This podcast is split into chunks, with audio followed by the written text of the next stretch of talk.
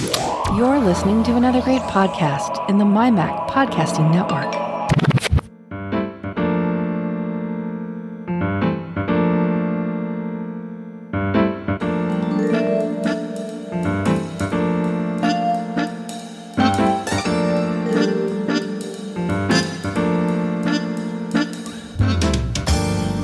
It's Geeks Pub time. I am Tim Robertson, joined by David Cohen. Hello, David.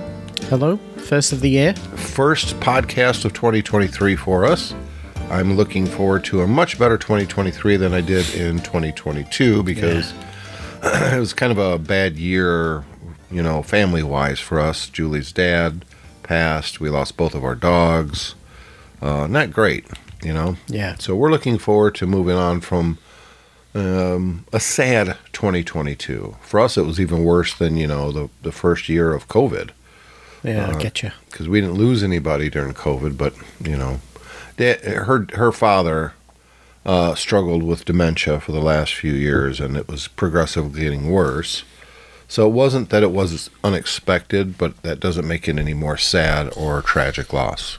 No, it doesn't. No, especially when it's somebody very close. Yeah, and she was very close to her dad, and you know, um, we looking forward from the geeks' perspective, twenty or looking back from the geeks' perspective, twenty twenty two is a pretty damn good year, though.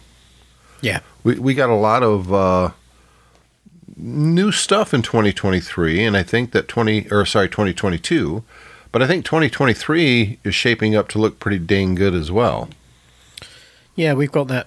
We're getting that um, kind of reacceleration of stuff after uh, after the slowdowns that were caused by the pandemic. So Yeah, people got to remember, you know, anything that, that was filming in like 2020 would have came out last year. You know what I mean? It takes usually 12 months of development minimum to get Yeah. things after it's filmed to the theater or to a streaming service or what have you, or video games for that matter. So what we're going to be getting in 2023 is stuff that they started working on in 2021 and 22 when you know the masks were coming off people were could gather together and work and collaborate so I, i'm i'm pretty optimistic about 2023 Cool. Yeah, it should be Let's should be hope. good. There's a lot lot of new stuff coming out. a lot of new stuff um last episode we were talking quite a bit about um henry cavill out as superman and you were not happy about it. And i was i don't want to say indifferent. I like i like henry as superman and we've got a ton of movies to look back on with him in it. But i am looking forward to dc writing their ship and doing something different. And so far it does look like James Gunn is kind of in charge over there. I mean, he really does seem to be saying, no, this is the direction we're going. He's not playing politics. He's not showing any allegiance to what came before. Look, they've got a slate of movies coming out this year that's going to be, you know, was created and filmed and edited and, and all of that pre James Gunn. But he's still going to get the blame for some of this stuff if it's bad. Well, I think, and, and I think last time we we we spoke, um, Cavill's position was a little bit up in the air, in that um, he'd appeared in the cameo for uh, Black Adam, Yep. and he he publicly announced, uh, and it subsequently uh, came to the thing that he was encouraged to do this by Warner Brothers Studios, that he was staying staying on as Superman. Um, and yet um, we've not heard exactly how that fit into James Gunn's plans. And I think what happened is between that last show and this show, you and I were having online discussions because it came out he had been effectively told. Well, he he then had to come out and say, "Well, I've I've been told I'm not coming back as Superman." Um, and uh, James Gunn did a certain amount of damage control after that by saying he'd met with him and they talked about his potential future and that sort of thing. But what annoyed me and what you and I were talking about on text, and, and know, I think I would agree that you were less bothered about this than I, I was, was, I, and I don't blame James Gunn for this. I blame the higher ups in, in the Warner Brothers studios for this. Yep. Um, in that, when he made that announcement, I think it was the end of the end of October. He basically did it as he said because Warner told him that he was going to come back as Superman and that he should announce that. And he did that even though he was he wasn't promoting Black Adam. He was promoting um, I think his latest Netflix gig which was the Enola Holmes show that he's in. Yes. Uh, t- uh, movies that he's in. He was promoting that. He was asked naturally asked about the cameo and he said, "Yeah, I'm, I've been you know, I can I can announce and come out Superman." He did a thing on social media and that sort of thing. Um, and then within a couple of weeks of that, uh, James Gunn joined DC, uh, and um, then he was he was forced to re- re- retract that statement because it was wrong. Um, and what bothered me about it was that there is no way on earth that Warner Brothers didn't realize that could happen, and yet they still encouraged him to. I don't think Well, you he told- understand how Hollywood really works. No, man. I under no no I'm no I'm I'm I'm really going to push back on this, Tim. I'm really am. I know exactly how Hollywood works. I works. don't think you right? do. That doesn't that doesn't mean it's right. Oh, that's right? a different. That's a different topic. But No, that's, eh, well, that is that whether is it's what I'm right complaining or not, that- that's- right, right. that's how let the me, let Hollywood me, Let me, works. for- because we've already done this on on tech. So let me lay out my position exactly before you come back. Okay, which is that they knew full well that they were going to hire James Gunn no, they didn't. to take over the DCU at the end of October. You don't put a deal like that. It, it was it was a few weeks away. You don't put a deal like that in place in just a couple of weeks. Yes, you do. And even even if you're thinking about finding somebody to take over the universe, which obviously they were because they hired James Gunn and Safran, I forget what his first name is. Yeah, it is not. It's not a good idea to. I don't think to tell an actor, "Oh, go out and say that you're still doing this because you know we're we're telling you we're going to keep you on as Superman, right?" Knowing full well that that actu you're you're going to give control that somebody else, and that you might have to retract that statement. They only did it because they were trying to juice um, ticket sales for Black Adam, which at that point it was becoming clear was going to be a financial disappointment to the studio. It's ob- perfectly obvious. Now, whether that's the game or or whatever it is, and whether Henry Cavill um, is is annoyed about that or not, I don't know. Personally, I know that if as I was in that position where I made a big announcement at the behest of the studio, without a deal in place, but they said, "Don't worry, we're going to sort this out." Right, and so you know, and they say, "Please, please go out and tell everyone this; they'll be excited." And you do that, and then a few weeks later, they say, "Oh, by the way, um, yeah, we we, we uh, a couple of weeks ago we hired some guys who are going to take over DC, and they want to have a conversation with you." And you have that conversation, and they go, "Yeah, sorry, um, we've no intention of using you as Superman again. You know, we've got our own ideas and fun." And I don't have a problem with James Gunn coming in and saying he doesn't want to he doesn't want to keep Henry Cavill on as Superman. I really don't. As, as you and I talked about last time, that is his prerogative as now the head of DC movies to say, I don't want to go in that direction with Superman. The problem I have with is studio execs in Warner, a few weeks before they signed the deal to take on somebody new to run DC Universe mus- uh, movies, saying to Henry Cavill, Oh, yeah, you're definitely uh, staying on as Superman. Please let everyone know um, and then making the guy look like a chump because they did. And uh, you know, I'm sure he had some strong words with his agent about, you know, um, about being told that something's definitely because I'm sure his agent said, "Oh, don't worry, it's a done deal. We just need to sign the paperwork." Uh, and then and then he's he's then told it's not. I I'm quite sure he recognises the the game as well. But let's face it, the guy um, resigned from his other job, which was the uh, lead on The Witcher, because he was told he was going to be doing Superman. No, he already And- dis- he already said that's not true. But go on. He, what what he says um, and what actually happened are two different things. Well, right? Well, I'll I'll start with your latest. He left The Witcher because he was very unhappy with the. He was been a big fan of the Witcher series for a long time, the video game stuff, stuff, and he was a big proponent of doing it. Um, he didn't really like the first two seasons because they were diverging so much from the the video game canon that he loved so much, and it was only going to get worse. Season three, they already told him they're completing. It's nothing to do with the video game. They're going their own direction, and he was not happy. He warned them that if they did that, he is going to leave the project. They called his bluff, except it wasn't a bluff, and nothing to do with Superman at all. Nothing. Um, and, Okay, and and so he left. He wasn't happy with the direction the franchise was going. right, right. He didn't like the Okay, yeah. writing. He didn't like the. He was just unhappy with the project, He Uh, wanted I- I- to stay true to the canon. He's come out and said this. Right, I'm sure he. I'm sure he has. Um, if if I were in his position now, having been made to look like a chump, I would be doing. You all keep saying that. I don't think that's true. Well, of course I it is. that's He- 'cause you- I don't right, think if you he really turned, if, I'm sorry. If I make an announcement to the world that I'm going to do something with big fanfare and everyone's really excited about it, and then a few weeks later I've come out and say, "Oh yeah, guys, you know that big announcement I made? I've now been told it's not true." It doesn't Yeah. make him look You- like a chump. Of course, it looks- makes him look like a chump. No, it doesn't. Yeah, because he took the studio. It makes him look like a chump because he took the studio at their word and then they screwed him. Right? It still makes him look like a chump. I still say I'm you sorry. don't really understand how Hollywood works. You say that the Oh. James Gunn thing couldn't have came together that quickly. Actually, that's exactly how Hollywood works. Well, So yeah, but it you do- also it have to think of Warner right. Brothers as a corporate conglomerate. Now, No, I'm not thinking of that. You know what? I'm they are. sorry. They are. They've got no. Well, let me finish full- now. I let you go. Now you be quiet. Right, okay. Let me finish. All right. Fine. Okay. So so they're a big corporate conglomerate and they've got a lot of things underneath them. And each one is their own little fiefdom. That's how it works. That's how it's worked for the last 15 years. And unfortunately, when they decided, you know what, Black Adam is a, a massive failure, uh, we need a new direction. They've been trying to ape Marvel for so long, but as we all know, they, they jumped the gun. They, they did things 100% 180 of what they should have done. So when they pulled the trigger, it probably came together within a matter of days.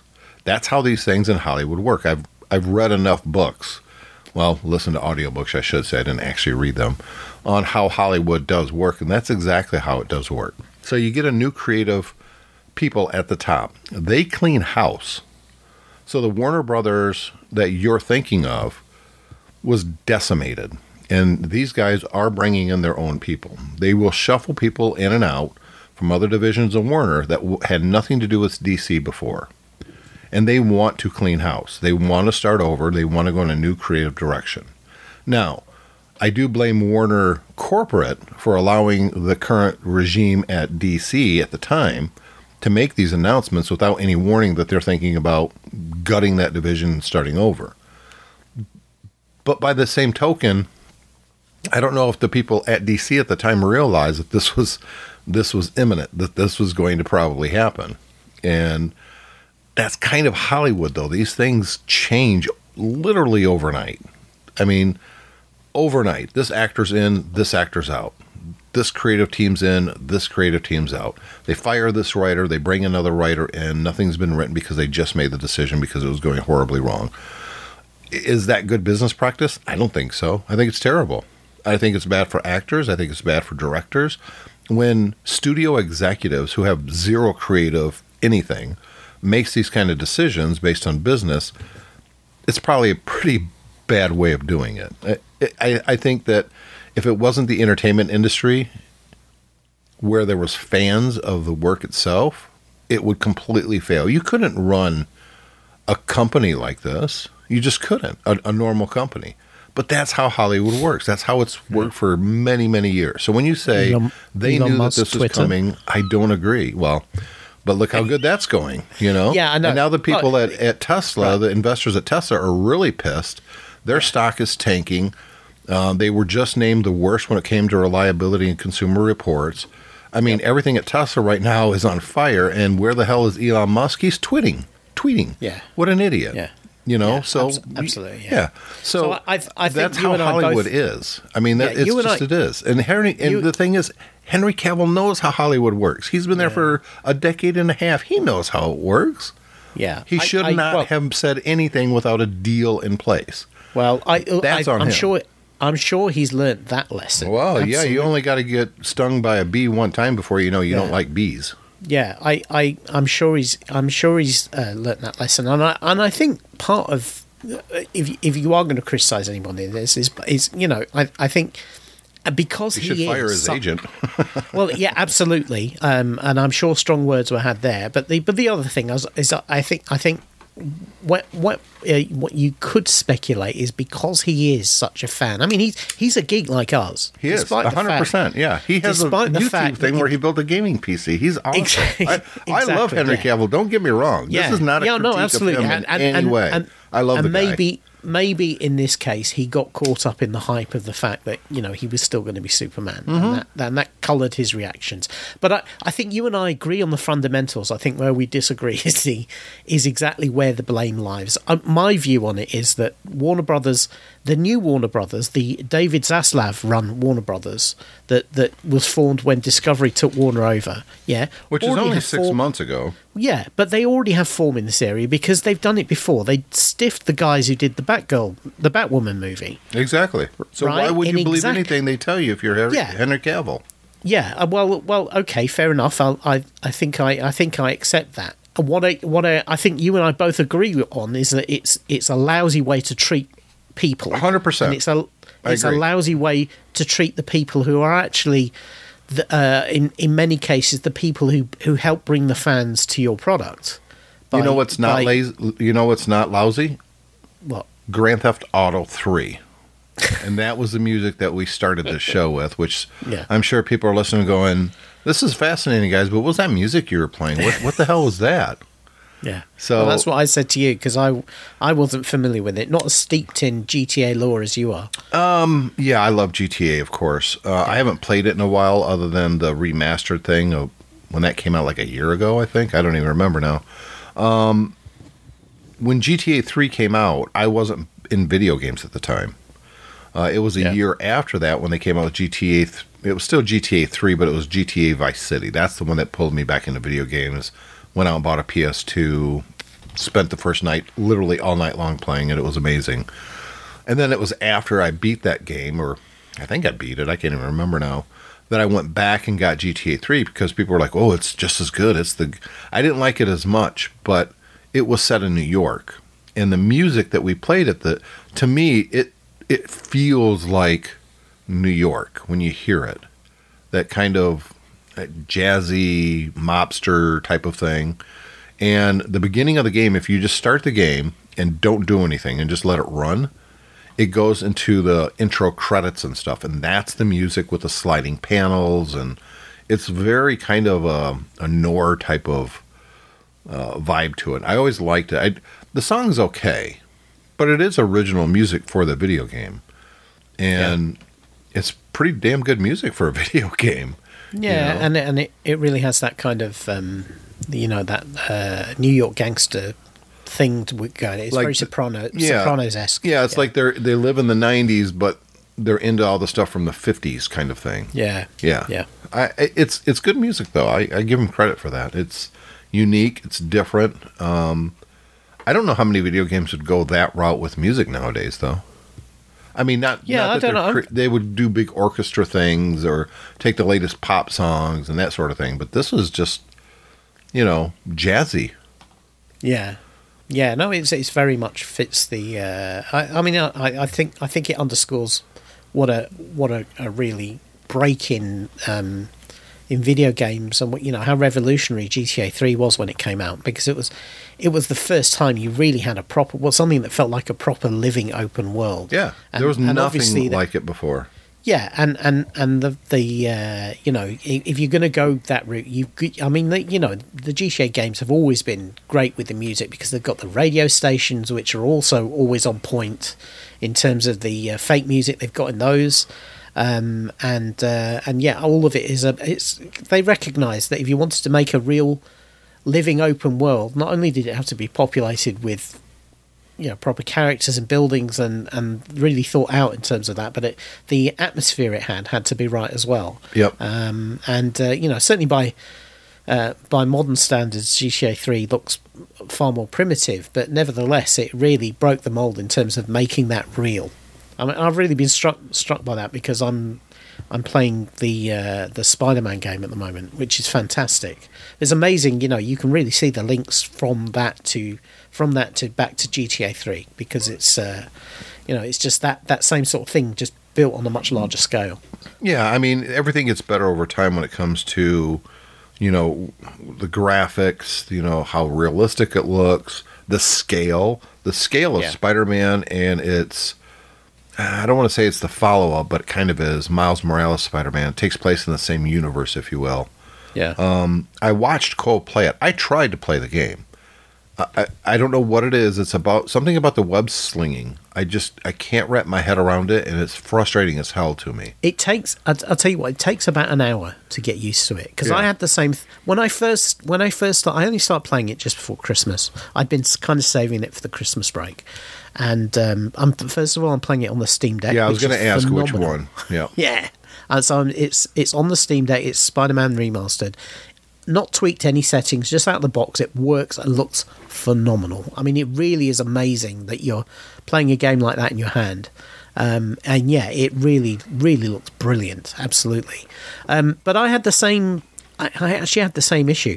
Um, in the first hour or so, I actually thought, I'm not sure I'm going to play this because I was really struggling with the combat and um, I was definitely struggling with moving around the city. Yeah, I couldn't get to where I wanted to Yeah. go. I, I want to go there, but I'm swinging this way. What Yeah. the hell? Stop it. It was and, frustrating. and yeah, after about an hour, it, it kind of sets in, and all of a sudden the combat you start feeling it's a lot easier um, because you get the feel of the of the different moves you've got and, and what works, what doesn't, and yeah, also as well moving around the city. The first thing you you kind of have to get past is recognize that it.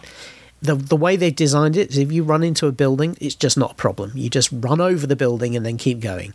Um, or you jump off the building? And once you kind of get into that, and, and then you get a rhythm for the swinging as well, then all of a sudden you find, you know, you can, you'll get a waypoint that's like two and a half, three thousand meters away, and you think, oh, well, you know, well, that's going to be hard. And then, you know, two minutes later you're there. It's just easy. You just run down the streets, you use the map, you swing in the middle of the streets, and it's not a problem at all.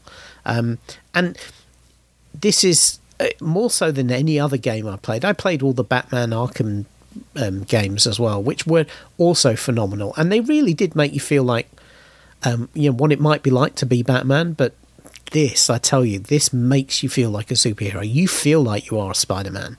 It's an incredible. Uh, it's incredible what they've achieved in this game because it really is. It's much more complicated in terms of what you had to do than Batman is, and yet you really do feel like you're you're living the life of Spider-Man. It's it's very very well done. The only the only issues I have with it, as I said, it looks incredible. Um, there's loads to do in there. It's all kind of most of it's you know really interesting. There's not too many kind of lame side missions or anything like that. The only problem I have with it is even you know this is now four years after the original. It still has a couple of glitches in it. I've had. I had one in, instance I was swinging to get some bad guys, and I somehow inadvertently swung through inside one of the skyscrapers. And and obviously, you know, in the game world, they're not unless it's one that you're specifically designed to go into. They're not populated. They're just empty boxes. And I ended up inside it. I could see all the bad guys on the outside of the building. There was no way for me to get out again. I'm crawling around the inside of the building and trying to web up and down and, and this sort of thing, and I couldn't get out. Um, and I had to restart uh, from a save to get past that. And then I had another mission where you have these missions where sometimes people have been kidnapped. Basically, what happens is is you have as you're swinging around. Normally, if you're going for an objective, as you get close to the objective, then a crime gets reported near where you are, and you have to decide whether you're going to go and deal with that. And they have a lot of these. Um, they have three, four, five different types of crimes, and one of them is kidnapping. And you have to try and find somebody who's been kidnapped and stuffed into the boot of a car.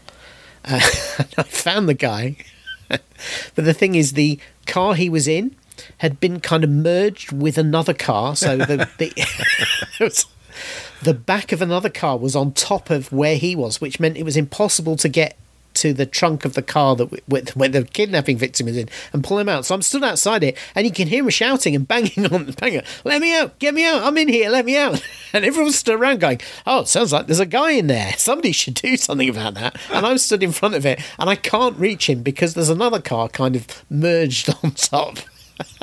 That's awful So, well, you know, like and this is funny. It's funny, yeah. Um, it's as I say, the, if it if it happened on a main mission, I'd be pretty annoyed because it would prevent you from moving forward. On a side mission, you just go, okay, well, I guess I'm not doing that one. Um, you know, and it, and it does show that there's a lot of complicated stuff going on. But I would I would absolutely recommend this game. It's phenomenal, and I, to me, I can't imagine anything better than being able to sit down and play it on a on the handheld.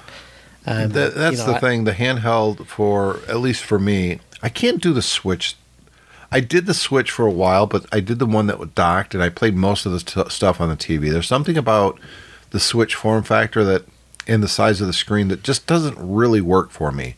I always wanted to be a bigger screen, and the Steam Deck was exactly what I want with the Switch. It's exactly the right form factor, size. The screens great. Um, can it be a better screen? Sure, and I'm sure the Yeah. It, it'll get better over time, and competitors will come out. Um, but it's one of those things that, as it is right now, especially for the price point, it's Yeah. for the price point, you're getting a lot of gaming for the price point. Um, I think it's a phenomenal machine. I really, really, I highly recommend it to anybody. Um, definitely, it's definitely the best thing I've bought this year and probably the last couple of years. Yeah. Uh, I, I really, really got to be honest. you know, because I, I try a lot. You and I both, we try a lot of different things, and a lot of the things we try, we kind of think it's cool. We play around with it a bit, and then we put it down and never touch it again. Well, that's Uh, the this- problem. That's well, you just described Spider-Man to me, right. But it might be. Here's my problem with the Spider-Man game. I think I own it on the Xbox. It might be on the PS5, but I think it's on the Xbox, which is why Cole had to come down here to play it. Uh, But maybe it was- come- uh, no, it, wait, I think I, I don't know whether I don't think it ever, uh, even with the remaster version, has it come out on the Xbox? I yet? don't. I'm not I don't sure. know. I don't know, but there, it definitely was originally PlayStation exclusive, and it just came out on PC towards the end of this year. So, uh, yeah. Anyway, So here's my problem. I've got so many games on the PlayStation as well as the Xbox. I think the Xbox Game Pass thing is phenomenal. But you can't use it with the Steam Deck.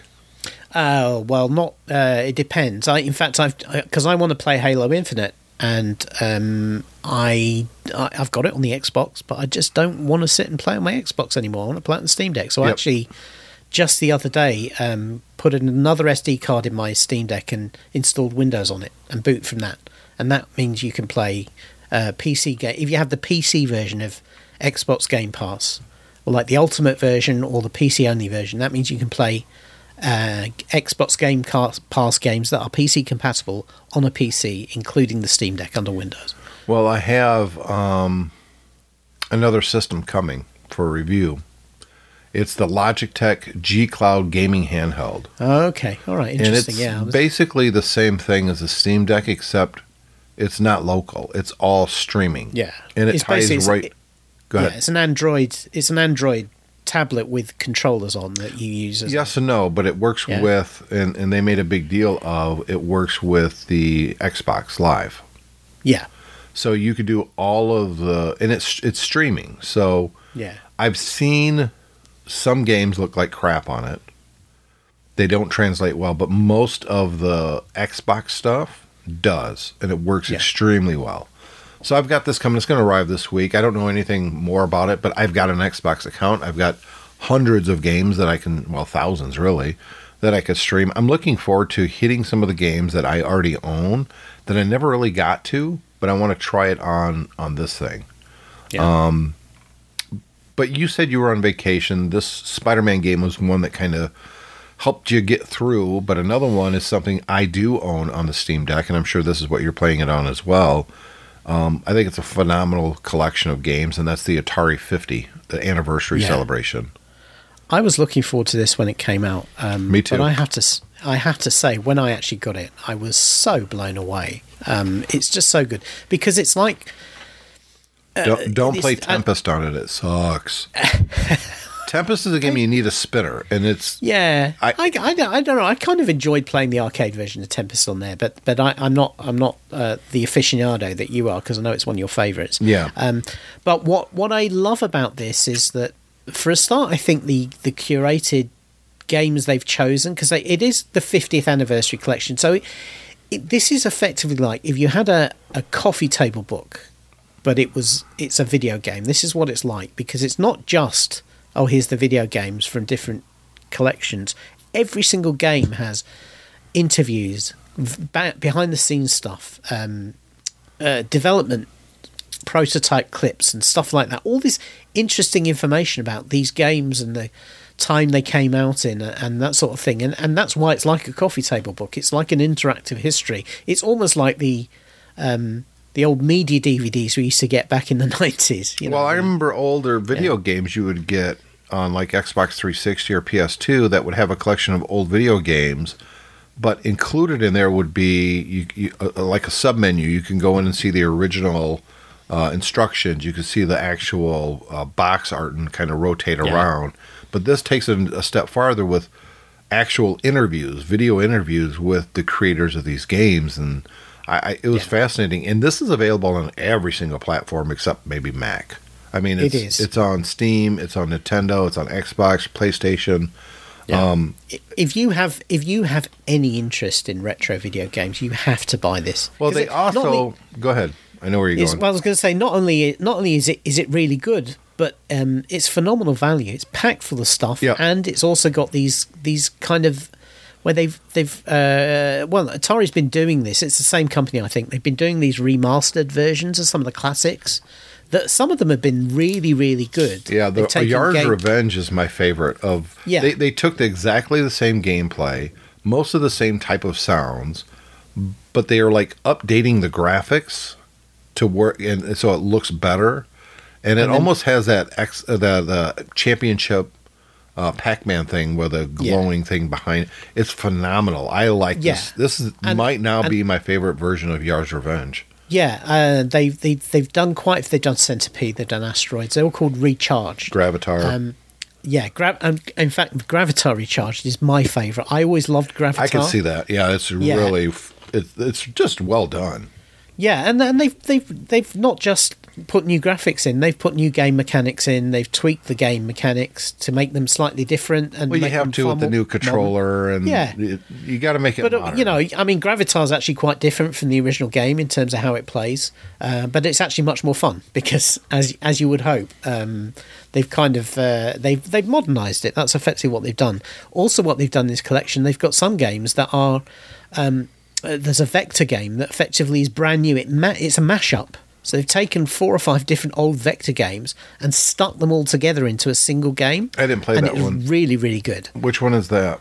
That's it's called Vex. I think it's called Vexink or something like that. Oh, gotcha. Yeah, I will and- and say it- though, to to bring a little bit back to reality, some of the Jaguar games are unplayable.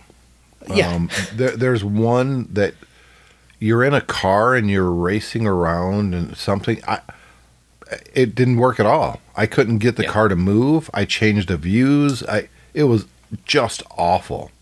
yeah, I but think- ninety percent of the stuff on there is really good. The, don't Yeah. even bother with any of the Jaguar stuff. It's all No. completely broken, at least on the Steam Deck.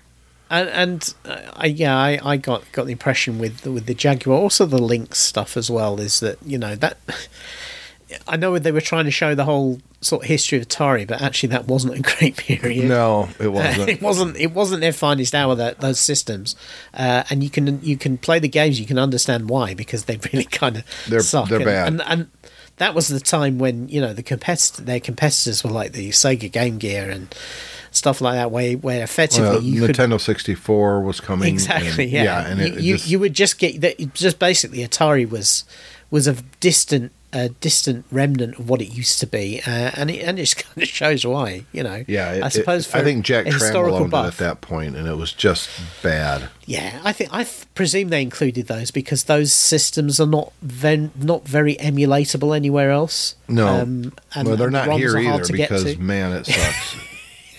exactly. yeah, it's, it's just terrible. Skip all that stuff. Yeah, skip all that stuff.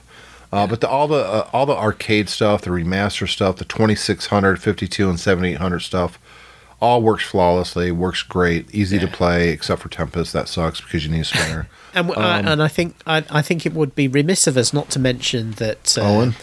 uh, uh, Owen Rubin, our good friend, uh, friend of the show, frequent uh, frequent guest on the show, um, who created Major Havoc at Atari, and his game is is on there and well represented. Yep. I was hoping for an interview with him though. Yeah, we'll have to next time we speak to him. We'll have to see if if he- if they ever he was ever approached on about that. Yeah, because I was expecting him to be on there talking about it, and he says, "And you know, I talked about this a lot on the uh, Tech Fan podcast." Yeah, exactly. Yeah, we should. hey, They should. plug. They should. plug it. They, yeah, we, well, we've talked about it on the show. They should. Um, they should put put the shows we did with him where where he talked about it in Yeah. the collection. Absolutely, only fair.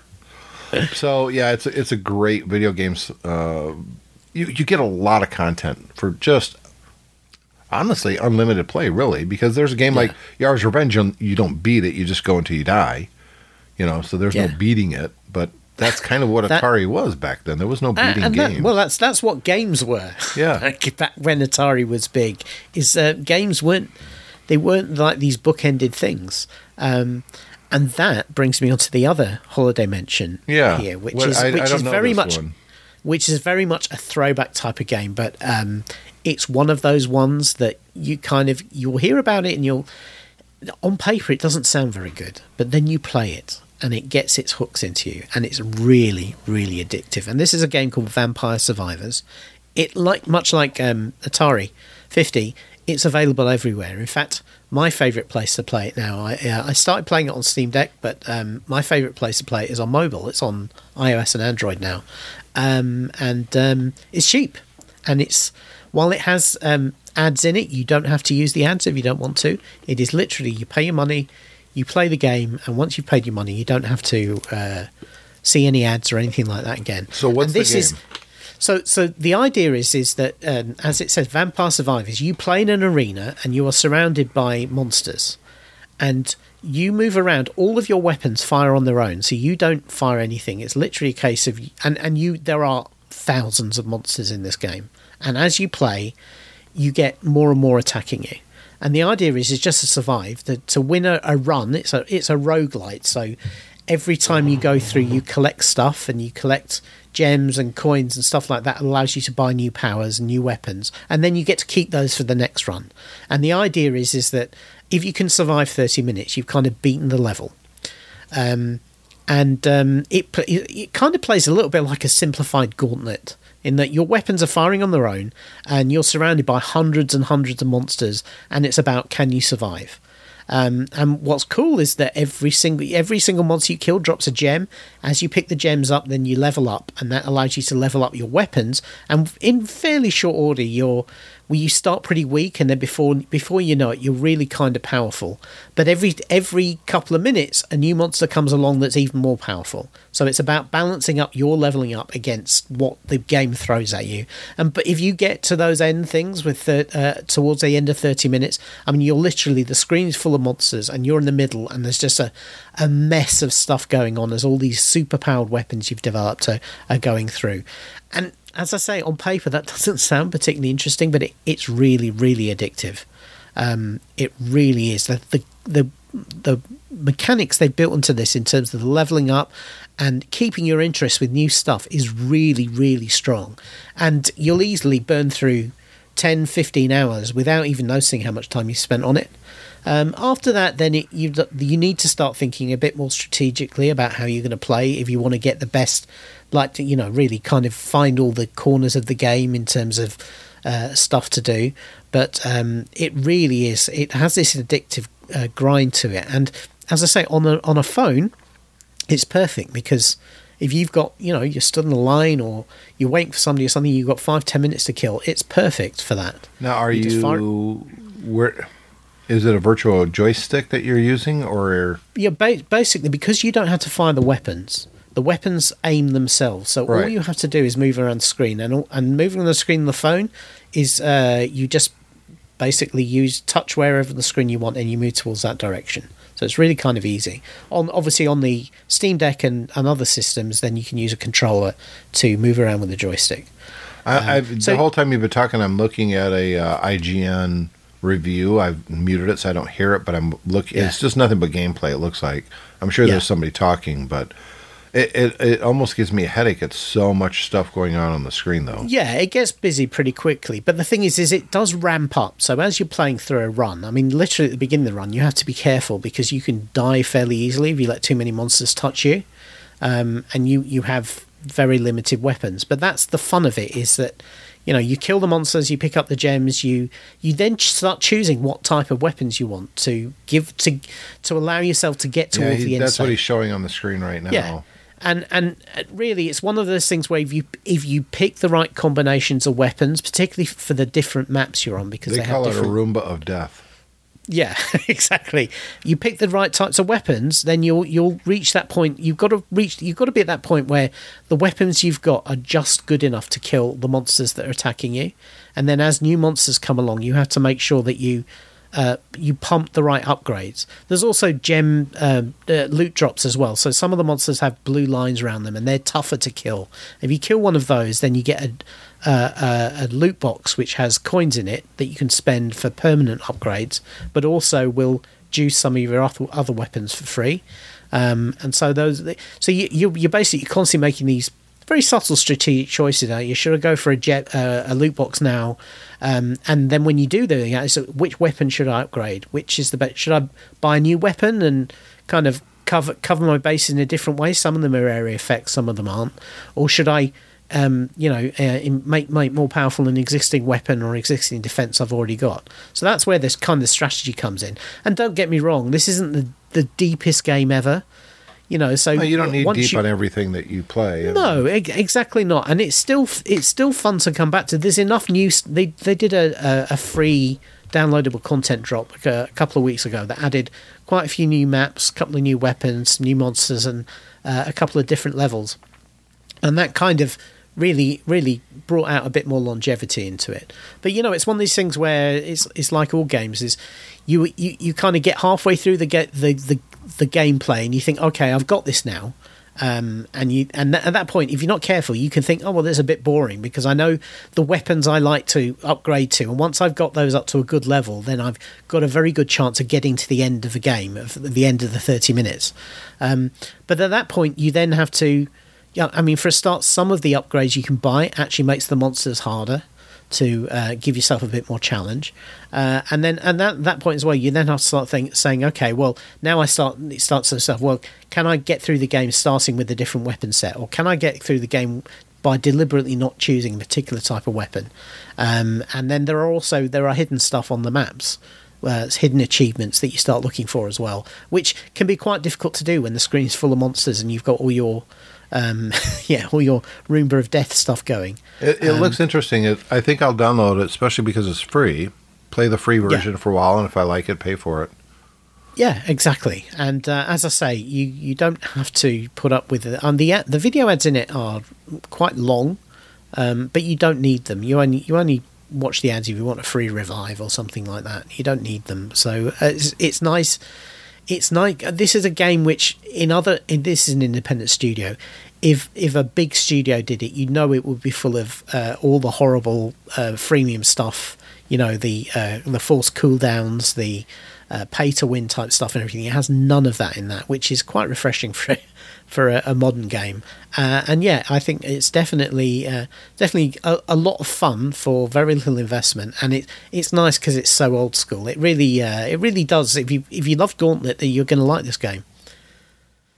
I'm looking at our next story, and I'm very conflicted.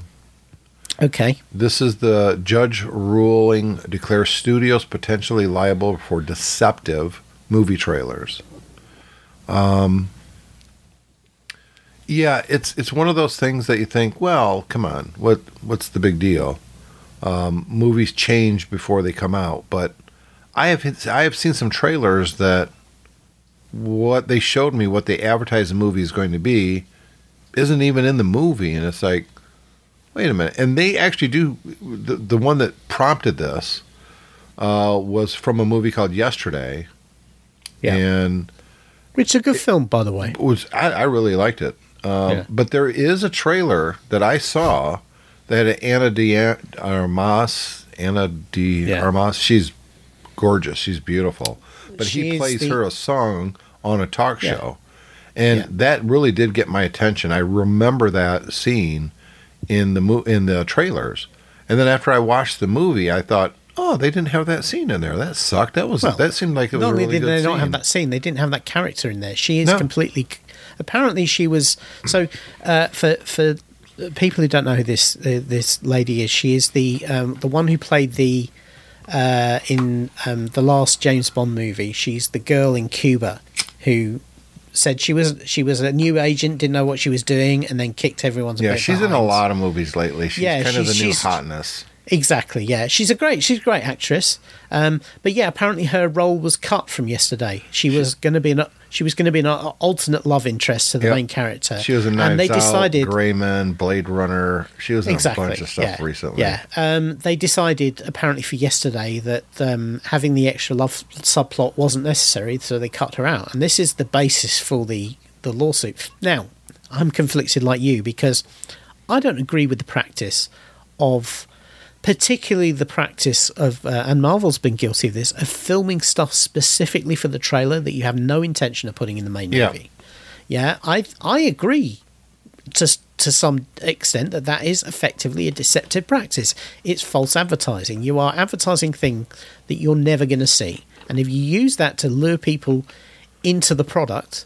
And then it's not there. Then you have deceived them. You've taken their money under false pretenses. That's I like can kind of saying un- that's like saying Apple showed uh, a 3D camera on their new iPhone in the ads. Yeah. That it Yeah. takes true 3D. You don't have to use glasses, and it projects it up on the wall in 3D, and it's amazing. And it's nowhere to be found when they release the new iPhone. Yeah, or yeah, I mean the the yeah, or the perhaps a good another recent example is these metaverse ads that that Meta are running at the moment, which depict a product and a technology that doesn't really exist. Correct. Because the metaverse experience you get on their product uh, is nowhere near what they show you on the, on the, in the ads. Correct. Now, the argument, of course, is that advertising in in as a as a as an industry as a as a um, a concept is in fact uh, misleading because their job is to sell things on you, uh, and and we all know that that Uh, everything everything you see in an advert is pretty much exaggerated. Sure. Yeah. Yeah, and and But there's a difference as between exaggeration and outright deception. and this is where I yeah this is where I I think you and I probably come down on this, which is that actually this lawsuit is probably necessary because. As you say, exaggeration is one thing, deception is another. And what we've seen in the movie industry is that they've moved away from exaggeration. We've all seen movies that had great trailers and sucked. Yeah, I, I accept that. Yeah, what I don't but- accept is they show a, a, a character, you know, the new Avengers is coming on. Oh my God, there's Spider Man, and then Spider Man's not in the movie. Exactly. wait a and, minute, and that, this is and I, think, I, yeah, and I think this is where the lawsuit is required because it's effectively it's a form of regulation. It's preventing the worst excesses of the industry. I'm I amazed this this is came out of the U.S. By the way, well. I've got to be honest. I mean, you read the numbers that are being claimed as damages. These guys, uh, the the two. Uh, it, I mean, it's a class action Yep. case, but the two lead uh, members of the class basically played what I think. I think they paid five ninety nine to rent it on uh, $3.99. Netflix. Three ninety nine on Amazon Prime or something, uh, and and then claim uh, obviously say well they they wouldn't have the the argument is they would not have spent that rental money had they not known that Ana de Armas had been cut from the movie, um, and I I think part of the problem here is is that particularly nowadays you know when you and I were kids the trailer was the trailer was the trailer and you went to the movie theater and that was where you saw the trailer and that was the only place you were going to see the trailer um, nowadays the trailers are on youtube they're in um, puff pieces on entertainment sites they're in talk shows they're anything like that and there's loads and loads of trailers so really if they make creative changes such as cutting a character from the movie there is no reason for the trailer showing the character to continue to be used exactly. right? So that's that's part of the problem. The second problem, I think, is obviously this idea about, um, as as you say, depicting scenes in the trailer that don't exist, and and again, that's there's going to be arguments there because sometimes um, movie trailers uh, they, they they might not depict scenes that don't exist, but they de- they kind of depict things that aren't in the movie. Right to You know, to they- make you think one thing so they can surprise you in the movie. I get that, but Yeah, it's also But- like, yeah, you know what though? You you can't outright lie about something. and, and I think and this is the thing. It'd be interesting to see how this case develops. Um, and the, look, it is a real David and Goliath thing because obviously the movie industries have packs of lawyers and lots of money, uh, and movie movie companies don't like changing the way they do things because, as we've just been we were discussing at the beginning of the episode, movie executives like to think that they know everything about everything, and uh, don't like people disagreeing with them. So You know, they uh, say this it's- is going to be an inter- this should fall under the creative expression of artists, but I disagree. I, I do. Yeah. I don't think it does because if you show me one thing and you advertise this, look at this, this is in this movie, and then it's not, that's not a creative endeavor. That's that's false advertising. Absolutely, You can't I- I you can't do that yeah. shit. You can't show Yeah. Superman in the new Avengers movie and go, ha, not really because we don't own him and he's no, you fell for it. No, that's Yeah. horse. You can't do that. Yeah, and and I, I think this is an interesting one because cutting an entire plot from a movie is legitimate creative expression, but then it's like, well, you shouldn't advertise it. if you didn't think it was good enough to be in the movie. You shouldn't shouldn't be good enough to be in the trailer, Really, No, they'll say, well, but this is because you know we're still editing when the trailers are released. Well, then change. You Then- don't yeah, have to then- advertise for a year ahead of time. Yeah, exactly. Or or you could, you know, make different creative choices in your trailers Yeah. to, uh, you know, yeah, it's it's no, it, I I I'll be really be interested to see because you know it's not. I don't. It was the trailer that made me watch this movie. It was. Yeah. I saw but- the but I trailer and I was like, yeah. what a great concept. The- He wakes up in a universe that the Beatles music doesn't exist and he, And he knows remem- it. He remembers, he remembers them, And so he he, becomes writes them all down. popular by Yeah. doing the Beatles. And everyone's like, oh Yeah. my God, this guy's awesome. I, Yeah. I thought it was a great concept. It really was. It's It really know. was, and it yeah, it's a fun movie. And, and the Um, guy's a great singer. I don't know if he's actually singing. I think he is.